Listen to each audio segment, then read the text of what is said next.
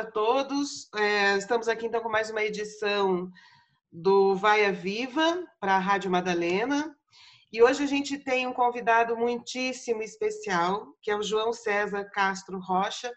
João César, eu quero te agradecer muitíssimo, muitíssimo, porque, bom, a, a sua pesquisa realmente ajuda muito a gente a, a se situar e a entender o que está acontecendo, né? O professor é, João César, ele é professor titular da área de literatura comparada da UERJ, Universidade Estadual do Rio de Janeiro, e ele vem desenvolvendo uma pesquisa sobre a guerra é, cultural bolsonarista, que todos nós estamos tentando entender, né? E essa pesquisa vai resultou num livro que vai ser lançado possivelmente em junho pela editora Caminhos. E este livro se chama A Guerra Cultural e a Retórica do Ódio: Crônicas do Brasil. Aí você identificou um tripé, né, João César, da guerra cultural. Isso. Isso. Bom, Fernando, inicialmente agradecer pela oportunidade de conhecer você, de conhecer o Rui Filho, de rever o Wagner Schwartz, que é um querido amigo e um artista que eu admiro muitíssimo. Não, não nos vemos já, não nos vimos há um bom tempo, não é, Wagner? Bom tempo, ah, um bom tempo. E agradecer a vocês pelo interesse nessa pesquisa. O livro, de fato, está para sair será o meu primeiro livro não acadêmico, Tucu, hum. ah, de maneira deliberada. Ah, essa situação atual brasileira me angustia terrivelmente. O que mais me angustia é a sensação de que nós ainda não fomos capazes de decifrar a esfinge bolsonarista, que no fundo é a esfinge bolso-olavista. E o fato de que nós não somos capazes de decifrar essa esfinge pode significar que em muito pouco tempo nós sejamos efetivamente devorados por ela. Em primeiro lugar, a democracia, as instituições democráticas, que se encontram num momento muito frágil no Brasil. E, em segundo lugar, não nos enganemos, Fernanda, Wagner, Rui, nós, nós que trabalhamos com a cultura, nós que temos opiniões que não são as opiniões dominantes, nós que em algumas circunstâncias podemos não corresponder ao padrão A, B ou C, nós seremos também devorados. Não é, não imaginemos em nenhuma circunstância que nós seremos poupados. A uhum. ameaça, se a minha hipótese estiver correta, se ela fizer algum sentido para vocês. E aqui, Fernanda, vale o que disse o Levi-Strauss para os mitos. Mitos são bons para pensar.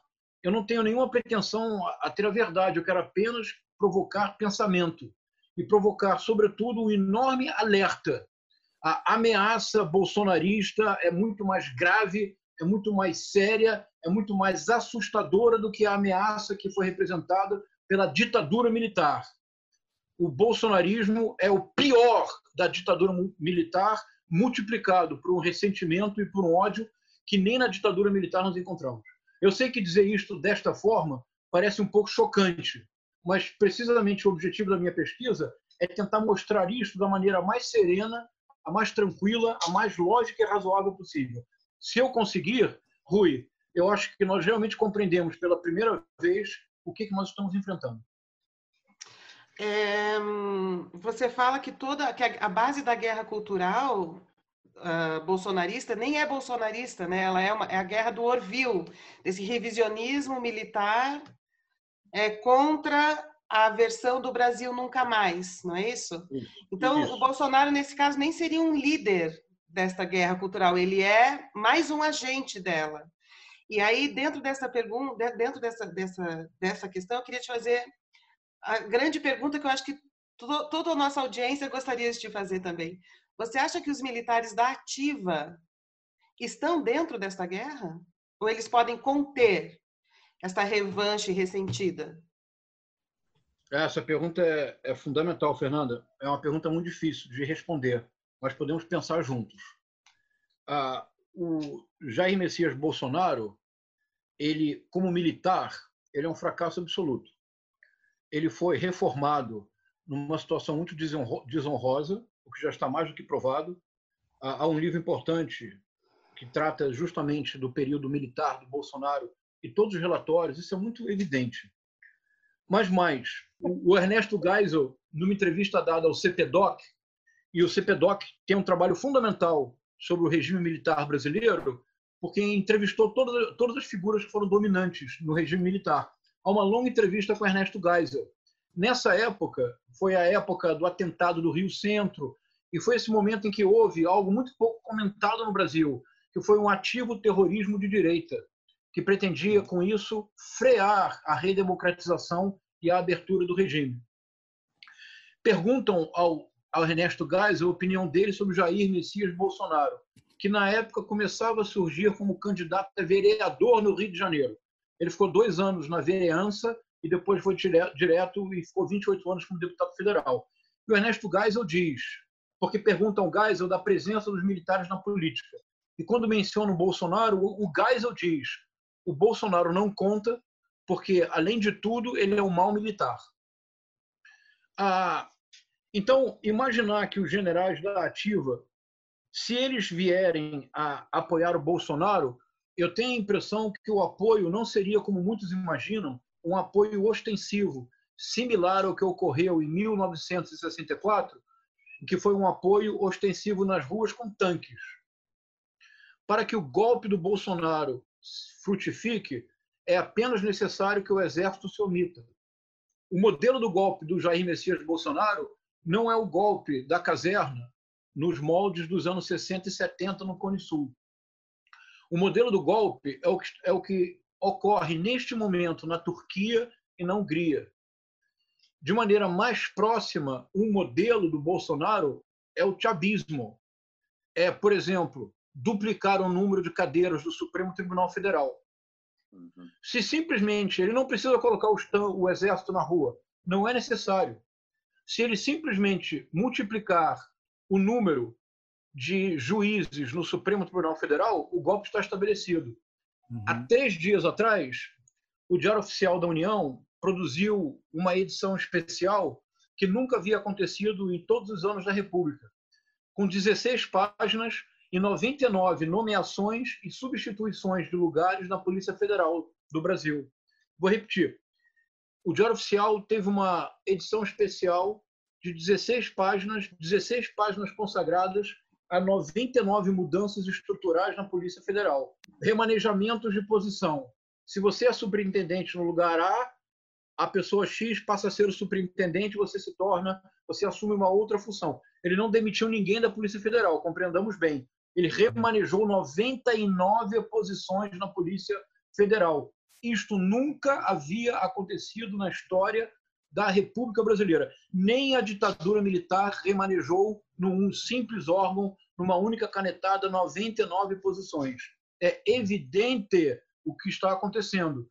É tornar a Polícia Federal uma política de governo, porque a Polícia Federal, assim como Itamaraty, assim como o Banco do Brasil, o BNDES, são instituições de Estado, não de governo.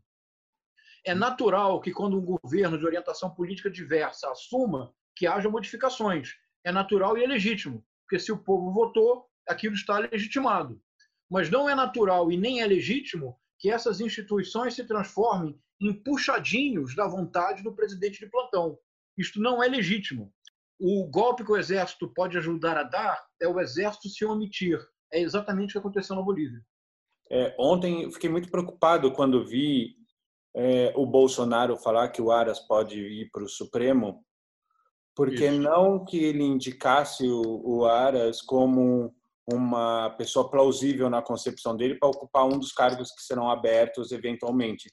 Mas ele usa a expressão é que, no caso de haver uma terceira vaga, e aí ele dá uma pausa dramática e coloca: vai que um ministro some? Como assim um ministro some? No momento em que os ministros do Supremo estão sendo é, pressionados pelo governo e, e estão sendo ameaçados é, contra a própria vida e a vida de familiares. Ele usa a expressão de que talvez um ministro suma ou desapareça ou algo aconteça com ele e surja uma terceira vaga. Ah, excelente observação, Rui. Dado a, dada a natureza errática e delirante de uma certa militância bolsonarista, isto, na verdade, é um convite. Isto é um chamamento. É claramente um convite e um chamamento é obviamente um crime de responsabilidade. Eu tenho a impressão que as instituições no Brasil estão demorando muito a reagir. Você acha que nós corremos, é, nós que somos oposição, corremos um risco real. Nessa, na última entrevista que você deu ontem, eu vi que você fala, é, possivelmente será uma eliminação assim do, do, do trabalho, quer dizer, as, as instituições responsáveis por arte vão ser destruídas, as universidades vão ser destruídas, as pessoas vão perder os seus empregos, as pessoas não vão poder trabalhar, as pessoas da oposição, artistas, intelectuais e tal. Você fala isso, mais ou menos isso na entrevista. Mas você acha que além disso a gente corre um risco real, assim, de uma perseguição mais é, policial? Não precisa recorrer ao eufemismo. Se o golpe autoritário frutificar, se houver o domínio das polícias militares, as milícias que nós sabemos que já existem, haverá alvos muito claros. Uhum. E esses alvos conhecerão o tratamento que nós sabemos que será dado, eliminação física. Então não será só uma reação das milícias digitais, vai ser uma reação também das milícias armadas. A minha proposta é que nós não estamos entendendo que a guerra cultural bolsonarista ela é muito menos guerra cultural na acepção que nós compreendemos e que se tornou dominante no mundo inteiro nas últimas décadas. Ela é muito mais o resultado de uma série de fatores que são propriamente brasileiros e que se nós precisamos o tempo todo estar atentos para esse movimento que é transnacional de ascensão da direita, da extrema direita, da alt-right americana, do movimento do Steve Bannon, que se chama Movement. E não é casual que durante a eleição, o Trump, em 2016, nos seus discursos, ele sempre dizia: This is a movement é o nome do movimento do movement do Steve Bannon, que tem relações muito estreitas com Eduardo Bolsonaro. É muito importante o trabalho que algumas pessoas têm feito e que eu conheço e admiro muito, que é um trabalho que associa a guerra cultural bolsonarista com um movimento mais amplo, que é um movimento transnacional. Isso é muito importante. Então, reconhecendo a importância desses estudos, o que eu estou propondo é algo radicalmente diverso eu estou propondo que nós estamos esquecendo de três elementos que são característicos do contexto brasileiro, e eu creio que são esses três elementos que ajudam a compreender a virulência de certa militância bolsonarista e ajudam, sobretudo, a compreender a mentalidade bolsonarista, e talvez seja o segredo para entender a ambivalência do Exército. Bom, então, na minha concepção da guerra cultural bolsonarista, depois de reconhecer que a guerra cultural não é um fenômeno brasileiro, muito menos um fenômeno bolsonarista, no fundo, Wagner, guerra cultural existe desde que existe tempo moderno. Dizer, a partir do momento em que passado, presente e futuro deixaram de ser o eterno retorno, deixaram de ser o primado da tradição e o passado, o presente e o futuro se tornaram tempos qualitativamente diferentes, a novidade entrou no circuito como um conceito motor, a partir desse momento, há guerra cultural. Ou seja, há contradições e há conflitos entre visões de mundo contraditórias. Você está agora em Paris, não é verdade, Wagner?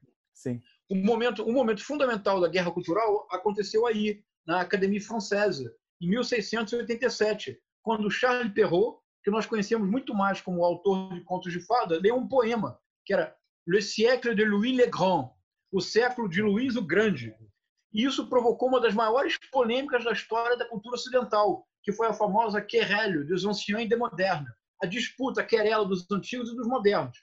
Guerra cultural existe desde que há modernidade. Reconhecendo isso, eu quero dizer o seguinte: e se eu tiver certo, eu não, eu não faço questão de estar certo, mas se o que eu disser agora ajudar a iluminar a situação brasileira, eu já fico feliz. A guerra cultural bolsonarista, nós precisamos entendê-lo de vez. É um complexo triplé, tripé articulado inicialmente pelo resgate inesperado e de consequências tenebrosas da doutrina de segurança nacional, tal como desenvolvida no, no contexto da Guerra Fria e aperfeiçoada na ditadura militar. Há uma lei de 1967 que é draconiana e há uma lei ainda pior, a de 1968, que restabeleceu no país a pena de morte. Pena de morte. Em três artigos da Lei de Segurança Nacional de 1968 se restabelece a pena de morte. Primeiro tripé. Segundo tripé, um projeto secreto do Exército desenvolvido entre 1986 e 1989, cuja publicação foi vetada pelo presidente José Sarney, mas deste projeto foram, feito, foram feitas 15 cópias que circulavam como um autêntico santo graal entre generais de alta, militares de alta patente e militantes de extrema direita. Este é o projeto chamado Orville, que é algo típico dos militares, é livro ao contrário, e é um livro ao contrário, porque o livro que se buscava contradizer era Brasil Nunca Mais, que era o livro negro da ditadura no Brasil, provando a existência da tortura como política oficial de Estado. O Exército passou três anos compondo um livro de mil páginas, que para o Exército seria o oposto, o livro negro da guerrilha armada no Brasil. Há uma narrativa da história brasileira no Orville que forjou a mentalidade de Jair Messias Bolsonaro. E eu posso prová-lo na sequência, vamos ver isso com calma. O tripé, então, doutrina de segurança nacional, cujo corolário é uma lei de ferro. Após a identificação do inimigo interno, ele precisa ser eliminado. Não existe doutrina de segurança nacional se não houver a eliminação do inimigo. Esta eliminação é justificada porque, como o Orville sugere, toda a história republicana brasileira de 1922 até hoje, podemos projetar o Orville para o futuro. É o subtítulo do Orville, Tentativas de Tomada do Poder. Como assim? Tentativas comunistas de tomadas do poder hum, financiadas pelo movimento comunista internacional para, na narrativa delirante do Orville, transformar um país de dimensões continentais numa China tropical. Essa é a narrativa do Orville. Esta narrativa do Orville é a mentalidade do vice-presidente General Mourão, é o que forjou a mentalidade do general Heleno. Todas as declarações que parecem estapafúrdias não o são. Elas remetem diretamente ao Orville. Eu posso mostrá-lo lendo passagens do Orville. Vocês reconhecerão Jair Messias Bolsonaro general Augusto Heleno, general Hamilton Mourão. Tudo isso estará no seu livro. No livro. E o terceiro, o terceiro elemento do tripé. E depois, vocês desejando, nós podemos então detalhar cada um deles. O terceiro ele elemento do tripé é o que eu chamo sistema de crenças Olavo de Carvalho. Mas isto quer dizer que eu não vou em nenhuma circunstância perder meu tempo discutindo se Olavo de Carvalho é ou não é filósofo eu deixo isso para outras pessoas mais abnegadas do que eu. O que eu tento descrever é um sistema de crenças, Olavo de Carvalho, extremamente poderoso, que explodiu na mídia nacional em março de 2015, quando nas manifestações pelo impeachment da, da então presidente Dilma Rousseff, as pessoas começaram a usar uma camiseta na qual havia estampado uma frase que se repetia impressa em cartazes. E a frase dizia: Olavo tem razão. Tem razão em relação a quê? Eu me dei o trabalho de ler os livros do Olavo de Carvalho, de assistir aos youtubers de direita, se vocês acreditarem nisso, para montar o sistema de crenças Olavo de Carvalho. Se você juntar os três elementos, atualização inesperada da doutrina de segurança nacional com seu corolário de ferro, eliminação do inimigo interno. Orville, matriz narrativa delirante da história republicana, sistema de crenças Olavo de Carvalho. Nós temos a própria imagem do bolsonarismo. É isto que nós precisamos derrotar, mas só derrotaremos se compreendermos. Olavo de Carvalho é um, é um, um grande fenômeno, né? A ser estudado não como teórico. Eu também concordo contigo que ele não tem valor teórico, mas como um fenômeno de manipulação de massas e tal. Aí você criou esse, é, você disse que ele, uma das coisas que ele usa é a hipérbole descaracterizadora. Porque eu cheguei a ver ele dizer uma vez que a universidade gasta milhões para dis, discutir ele, para derrubar ele. Não tinha que ele, ele inventa umas coisas, né? Então comecemos pelo sistema de crenças ao lado de Carvalho. Vamos deixar a caricatura de lado. Vamos enfrentar o problema. Em março de 2015, aconteceu um fenômeno na cultura brasileira que talvez não tenha paralelo nas democracias modernas ocidentais. Há milhões de pessoas saíram às ruas para uma certa uh, desejo político. Isso não tem nada de novo. Mas essas pessoas, um número não pequeno, afirmava Olavo tem razão. O Olavo ele se autodenomina filósofo. Aceitemos. Antropologicamente, aceitemos a autodescrição. E também, Fernanda, é uma armadilha discutir esta autodenominação. Eu não faço isso. A armadilha se esclarece pela hipérbole descaracterizadora. Vejamos. Só há pensamento na presença de mediações. O pensamento é a arte de prover mediações. Se não houver mediações, é uma experiência válida. É, por exemplo, a experiência, a experiência estética. Por exemplo, quando o Wagner nos brinda com uma coreografia ou com um espetáculo como Os Bichos, nessa extraordinária e sensível homenagem a Lígia Clark, a Lígia Clark nós, quando estamos assistindo o Wagner na sua performance, nós não estabelecemos mediações. Nós não partimos de uma conclusão lógica para a emoção final.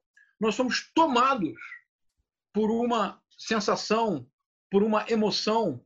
Quando nós estamos diante de um quadro, nós podemos até, num segundo momento, dar um passo atrás e fazer uma análise. Mas muitas vezes, diante de uma obra de arte, nós somos tomados por uma intuição, por uma emoção que nos toma de inteiros, na é verdade? E que, inclusive, tem, tem, tem reflexo no nosso próprio corpo. Pode ser uma lágrima de emoção, pode ser um movimento involuntário das mãos, pode ser uma surpresa, não é isso? Então, eu não estou dizendo que uma forma de expressão que não tenha mediações rigorosas não seja válida. É evidente que é válida. Alguém, por acaso, Fernanda, se apaixona através de mediações? Eu me apaixono 10% hoje, 15% amanhã? Não. Então, há uma gama de experiências da, do humano que são experiências sem mediação. Ótimo. Mas isso que nós chamamos de pensamento ou de filosofia é a arte das mediações. O conceito é uma mediação entre a pluralidade do universo e a unidade do conceito, a unidade de uma ideia. Não é verdade? A técnica do Lavo de Carvalho, com a hipérbole descaracterizadora, é uma técnica característica de experiências místicas, porque ela é uma técnica que apenas convoca adesão ou repulsa. Por exemplo, essa ideia me ocorreu lendo o Olavo de Carvalho, ah, em qualquer livro do Olavo de Carvalho, há um momento em que você encontra frases do gênero. Nunca houve na história da humanidade tal esforço de dirigismo mental. Eu, vou, eu posso ler daqui a pouco, eu tenho separado para vocês. Então ele diz assim: ah, o mais vasto empreendimento jamais concebido na história da humanidade para. Ou ele diz: contra mim, eu, Olavo de Carvalho, já foram escritas 100 mil páginas em 15 idiomas diversos. Nem Deus Ele merece. Sonho acordado, né? Mas, mas, por favor, me acompanhe. É, é, o riso é inevitável. É um pouco como na teoria do medalhão, quando o padre João João define ironia, ele fala aquele esgar involuntário no canto da boca. É involuntário, é incons... É, não dá para controlar. Mas passemos a caracterização agora, Fernanda. O que, que o Olavo de Carvalho consegue com a hipérbole descaracterizadora? A adesão irrestrita dos seus fiéis. Porque diante da hipérbole descaracterizadora, você não tem nada a fazer. Você ou reverencia o emissor, ou você desliga, ou você simplesmente fecha o livro e não lê mais. Mas você não tem mediação, você não tem possibilidade de pensamento. Se você não tem mediação nem possibilidade de pensamento, você não tem possibilidade de contestar. Eis então a armadilha sutil e hábil, porque Rui, Wagner, Fernanda tenhamos coragem de dizê-lo publicamente. O Olavo de Carvalho é uma inteligência superior e o Olavo de Carvalho é uma pessoa com vasto cabedal de leituras. Vou repetir para chocar mesmo. Vamos dizê-lo publicamente. Nós precisamos reconhecer que o Olavo de Carvalho é uma pessoa de inteligência superior e que possui um vasto cabedal de leituras. O que ele faz com esta inteligência e com estas leituras é outra questão. Mas se nós não reconhecermos isso, nós não saberemos o risco que estamos enfrentando. Estou sendo claro? Sim. Então, continuando. Hipérbole descaracterizadora. Então, é o primeiro passo. 100 mil páginas contra mim em 15 idiomas. Evidentemente não é verdade. Mas se você discute, ele dirá: Você leu as 100 mil páginas? E ele perguntará: Você conhece os 15 idiomas? Então, a hipérbole descaracterizadora, ela imobiliza o pensamento. Ela apenas convoca uma adesão e uma fidelidade canina. Fidelidade canina não é, não é o meu português, é o português do Olavo de Carvalho num livro que eu vou mencionar daqui a pouco. Segundo elemento da retórica do Olavo de Carvalho, que é a retórica do ódio. E a retórica do ódio é bem importante, porque todo o meu esforço, Fernanda, Rui, Wagner, tem sido de propor linguagem para entender o bolsonarismo. Eu percebo que nós não temos linguagem para falar do bolsonarismo. E se nós não tivermos linguagem para caracterizar o bolsonarismo, nós não podemos enfrentá-lo.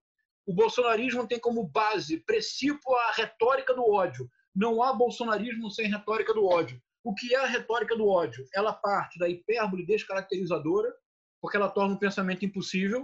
Então, ela convoca uma adesão de fidelidade canina. E a retórica do ódio, ela tem como base, e o Wagner sofreu isso muitíssimo, Wagner, você pode até falar disso. Você sofreu muito, o que eu direi agora, no instante em que houve essa exploração absurda em relação à sua performance, que era uma performance muito sensível, muito aguda e intelectualmente muito bonita, era essa homenagem extraordinária aos bichos da Lígia Clark, o Wagner sofreu o aspecto mais, mais terrível da retórica do ódio, que mais alimenta o bolsonarismo e que é dominante nas redes sociais hoje, que é a desqualificação nulificadora. Isto é, reduzir o outro a um nada a partir da desqualificação linguística equivale a uma eliminação simbólica, que é o eixo do bolsonarismo nas redes sociais. O bolsonarismo não é compreensível sem a hipérbole descaracterizadora, porque ela inviabiliza o pensamento. Se o pensamento está inviabilizado, eu posso partir para o passo seguinte. O passo seguinte é a desqualificação nulificadora do outro. Se eu torno o outro um autêntico nada, que não merece sequer a minha atenção e apenas o meu desprezo, no momento seguinte eu posso eliminá-lo fisicamente. Foi assim que a linguagem agiu no nazismo e dois autores muito importantes para este aspecto, um autor de direita um autor de esquerda. O Victor Klemperer e o Eric Voegelin, ambos analisaram a linguagem do nazismo e mostraram que a perseguição e o extermínio dos judeus só foi possível porque antes de fazê-lo fisicamente, isso foi feito simbolicamente por meio da linguagem. Isto criou um sistema de crenças, no livro, Fernanda, eu detalho quais são os elementos do sistema de crenças. Mas olha o que eu descobri. Wagner, Rui, vocês não vão acreditar no que eu direi agora. Então, março de 2015, um fenômeno que não tem paralelo nas democracias modernas. Olavo tem razão. Você não vê ah, ah, algo similar em manifestações na Hungria, na Polônia, nos Estados Unidos. Então, o Olavo de Carvalho, que a partir de 2005, antes de todos nós, e reconheçamos de novo, antes de todos nós, o Olavo de Carvalho reconheceu a importância das redes sociais para a formação da mentalidade de uma juventude. E ele passou duas décadas, praticamente 15 anos, com uma pregação de ódio. E essa pregação de ódio agora explodiu. É o sistema de crenças Olavo de Carvalho. É um dos maiores desafios da democracia brasileira. Porque, Fernanda, contra um sistema de crenças, não adianta você mostrar que eles estão errados o sistema de crenças é uma estrutura discursiva autocentrada com enorme potencial de coerência interna. Quanto mais um sistema de crenças é atacado pelo externamente, mais ele se fortalece, porque paradoxalmente ele parte do princípio de que se estou sendo atacado, eu tenho razão. Então, o Olavo de Carvalho é o grande responsável pelo momento agônico, caótico que vivemos no país. A pregação do Olavo de Carvalho é uma pre... e eu e veja, Fernanda, que eu sou bastante rigoroso no meu vocabulário. Eu estou dizendo a pregação do Olavo de Carvalho. A uhum. pregação do Olavo de Carvalho desde 2005 nas redes sociais e através da capilaridade que ele conseguiu criar uma geração de youtubers de direita. A direita no Brasil se articula, é minha hipótese, há uma corrente subterrânea que se articula desde a redemocratização e que também nós decidimos ignorar o resultado é a explosão do sistema de crenças Olavo de Carvalho. Para fazer um gancho e passar a palavra para vocês, que eu não quero falar muito, mas para fazer um gancho, há dois dias atrás, o Olavo de Carvalho gravou um vídeo de 1 minuto e 30 segundos. Neste vídeo, o Olavo de Carvalho defendeu a prisão para o Alexandre de Moraes sem que ele tivesse direito a falar. Isso responde à sua pergunta anterior, Fernanda. E ele disse: no caso do Alexandre de Moraes, eu defendo a pena de morte. Isto é a doutrina de segurança nacional, isto é o Orville. O dilema que nós vivemos hoje é, sobretudo, um déficit cognitivo. Nós precisamos, com muita humildade, encontrar formas de diálogo, não com os apoiadores do Bolsonaro, isso me parece muito difícil, mas nós precisamos encontrar formas de diálogo com os eleitores do Bolsonaro. Nós precisamos desesperadamente, eu proponho, estabelecer uma diferença entre apoiador de Bolsonaro e eleitor de Bolsonaro. O apoiador será este núcleo resistente que eu estimo em 15%, talvez 20%. Eu não estimo em 30%. E haverá uma diferença entre isto e os eleitores eventuais do Bolsonaro, que foram muito mais eleitores antissistema de um lado, antipetistas de outro. Com os eventuais eleitores de Bolsonaro, eu creio que o diálogo é possível. E eu tenho me esforçado muito para dialogar com essas pessoas.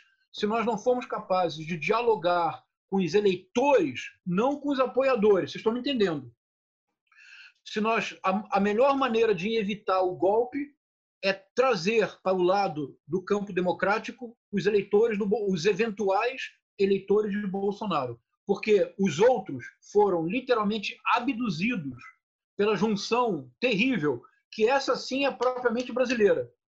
Atualização da doutrina de segurança nacional, a narrativa delirante do Orville das tentativas de tomada do poder e o sistema de crenças Olavo de Carvalho. Isto é uma mistura explosiva que ameaça ir para as ruas no Brasil.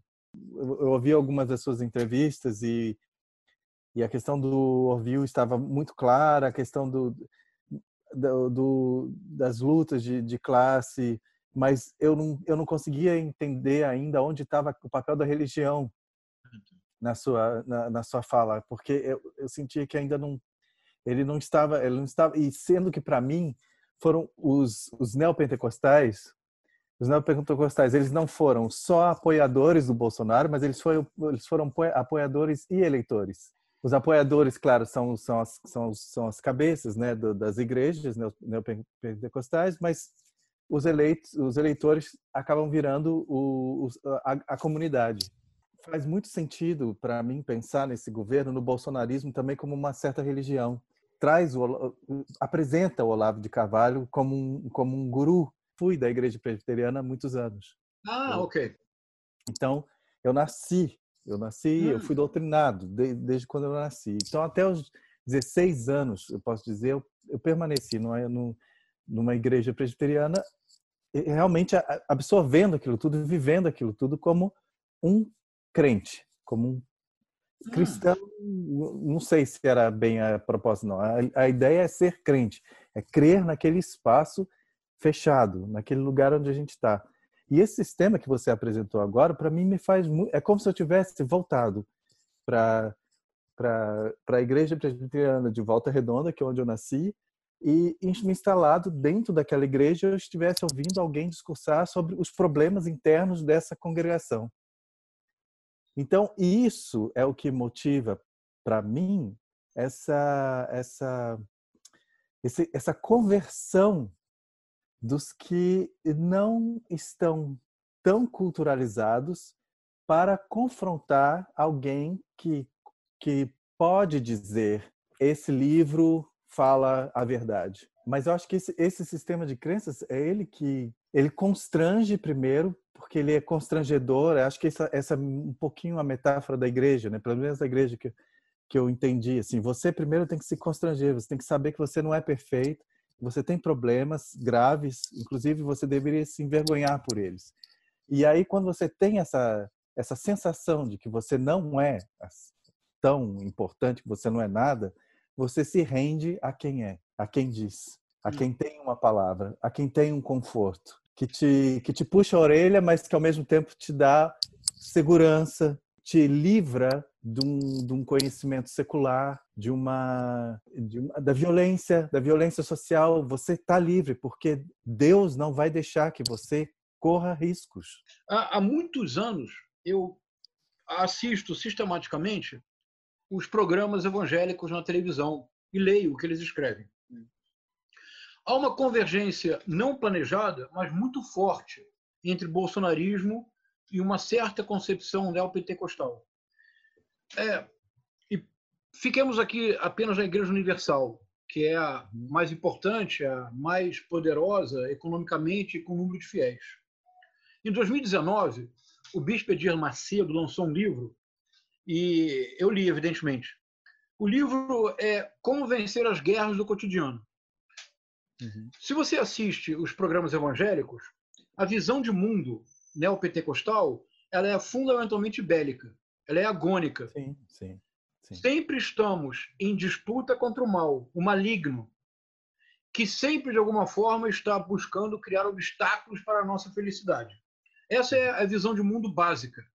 A tal ponto, Wagner, que a Igreja Universal do Reino de Deus, que principiou com, com uma mensagem fundamentalmente cristã, há mais ou menos 10, 15 anos, há uma modificação sutil na Igreja Universal que nem todos perceberam. É que a Igreja Universal do Reino de Deus, hoje, ela não é mais cristã, ela é veterotestamentária. Isto é, ela trocou o Novo pelo Velho Testamento. A uhum. razão é muito clara. Você não tem como ter um projeto de poder se você tem como base Jesus Cristo. A César o que é de César, a Deus o que é de Deus. Mas se você abraça o Velho Testamento, o projeto de poder já está dado você pode ter como modelo os reinados de Salomão e de Davi, que foram impérios. Por isso, a Igreja Universal, em São Paulo, construiu o Templo de Salomão. Sim. Embora arquitetonicamente seja de Herodes, mas exigir coerência arquitetônica do Bispo Macedo é muito, não é verdade? Ah, é o Templo de Salomão. E toda a retórica da Igreja Universal do Reino de Deus é veterotestamentária. Ah, naquela reunião de 22 de abril, não havia uma única consideração de dado objetivo. Mas a atualização da doutrina de segurança nacional em tempos democráticos, além de ser uma aberração, tem um produto, que é um planejamento. Como eu não posso eliminar fisicamente o inimigo interno, eu destruo as instituições associadas à cultura, à ciência, à inovação, à tecnologia, à cidadania, aos direitos humanos, ao meio ambiente.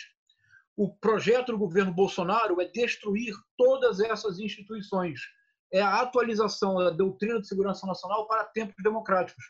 Segundo ponto, a narrativa delirante do Orville estabelece que de 1922 a 1989 houve quatro tentativas de tomada do poder pelos comunistas motivados pelo movimento comunista internacional. As três primeiras foram armadas. A quarta, diz o Orville, é a mais perigosa porque principiou em 1974, quando a guerrilha do Araguaia foi dizimada e todos os prisioneiros foram executados por ordem do oficialato, em que o assassinato tornou-se política oficial de Estado, assassinato e desaparecimento de corpos dos guerrilheiros do Araguaia.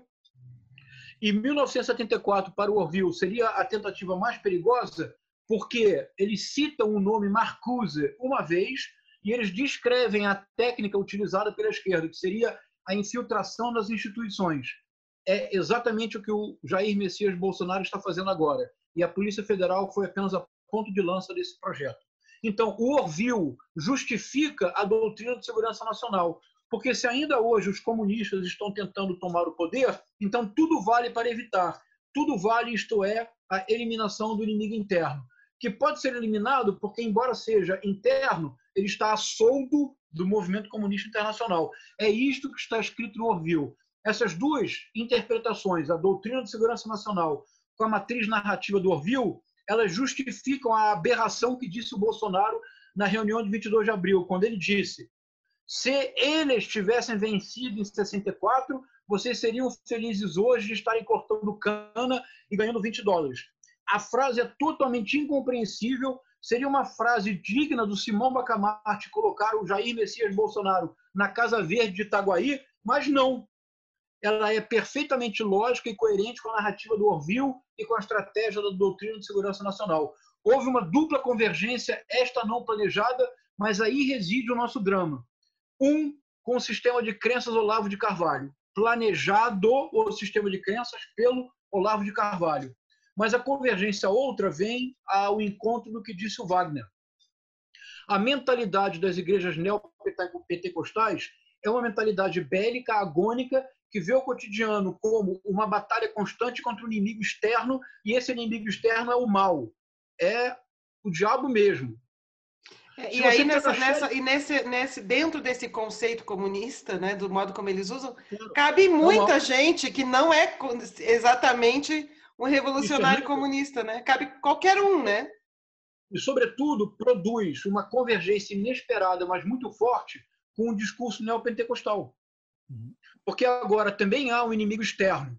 E reconheçamos que todo comunista é o diabo, não é? Claro, sabemos disso, não é? Sim. Nós sabemos que o comunismo é o próprio inferno, não sabemos? Nós sabemos que todos aqueles que não são bolsonaristas são comunistas, não é verdade? Somos todos nós, como diria Guimarães Rosa, o capiroto, o capeta, o coisa mal, aquele que não tem nome, o invertido, aquele que não se diz, não é? Então, essa convergência inesperada desse discurso olavista com o discurso neopentecostal é uma convergência muito poderosa e difícil de disputar. O que, nós precisamos fazer, Fernanda? Rui, Wagner, precisamos dialogar, precisamos superar a retórica do ódio que vê no outro um adversário, que reduz o outro ao inimigo a ser eliminado. Nós precisamos recuperar a ética do diálogo nas redes sociais e na vida e no nosso cotidiano. Nós precisamos compreender que o outro, precisamente pela sua diferença, me enriquece a mim mesmo, amplia o meu repertório existencial, a diferença tem um valor que é um valor epistemológico, um valor ético. Aquele que pensa diferente de mim, se eu tenho ouvidos para escutar, ele amplia o meu horizonte. Você viu, só um parênteses nessa tua fala, você viu que o Alexandre Frota citou o Lula, dizendo: olha, o Lula está dizendo que a gente precisa se unir, e marcou no comentário o Boulos. Alexandre, que é isso que você está falando. Né? É a ética do diálogo mas nós precisamos estar absolutamente juntos e unidos em 2020. Nós precisamos ser, para homenagear o Wagner Schwartz, nós precisamos ser um único corpo em 2020 para que isso seja um anticorpo contra o golpe autoritário, fascista, de extrema direita que o bolsonarismo pretende impor a este país. A urgência imediata, Fernanda, Rui Wagner, é criar uma linguagem comum, é criar linguagem para descrever o bolsonarismo, para descrever o bolsolavismo, para finalmente impor a ética do diálogo em lugar da retórica do ódio. Olá, gente. Essa entrevista foi enorme e nós vamos fazer uma segunda parte. Vai ter uma continuação desta conversa que nós tivemos com o professor João César. Na continuação dessa conversa, ele vai falar sobre o que as igrejas neopentecostais oferecem e como esta oferta converge com o olavismo e com o bolsonarismo, tá bom? Então, até a próxima edição.